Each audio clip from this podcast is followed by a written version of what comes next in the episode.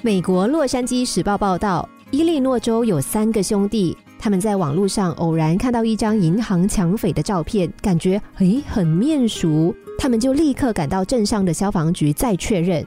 结果你知道吗？这名在伊利诺州南部犯下七起银行抢劫案的抢匪，竟然是三兄弟的老爸威廉。那怎么办呢？要不要举发他们六十四岁的老爸呢？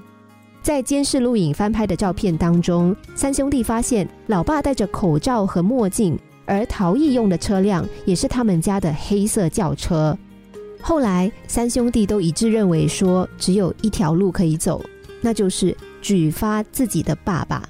隔天，老爸就被警方逮捕，也面临至少三十二年的刑期，而他们的父亲注定要在牢里面度过余生。这三兄弟在举发自己的父亲时说：“他们会这么做，都是因为父亲教他们的。他教导他们做人要诚实，要有信用。”法国作家巴尔扎克说：“一清如水的生活，诚实不欺的性格，即使是心术最坏的人，也会对他肃然起敬。”的确，诚实是我们人生当中最高的美德。可是，在面对举发蒙面抢匪是父亲的这件事上面，相信他们三兄弟的心里面也会有挣扎的。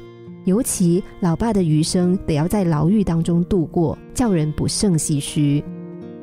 而享誉国际的刑事鉴定专家李昌钰博士就曾经说过，他家里面挂着四个字“至诚信义”，提醒自己做事要言而有信，做人要以诚相待。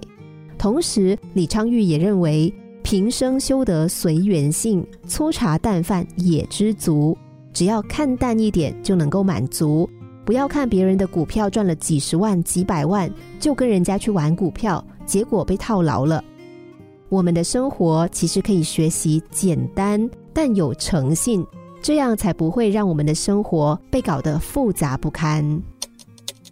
心灵小故事。星期一至五下午两点四十分首播，晚上十一点四十分重播。重温 Podcast，上网 U F M 一零零三 t S G。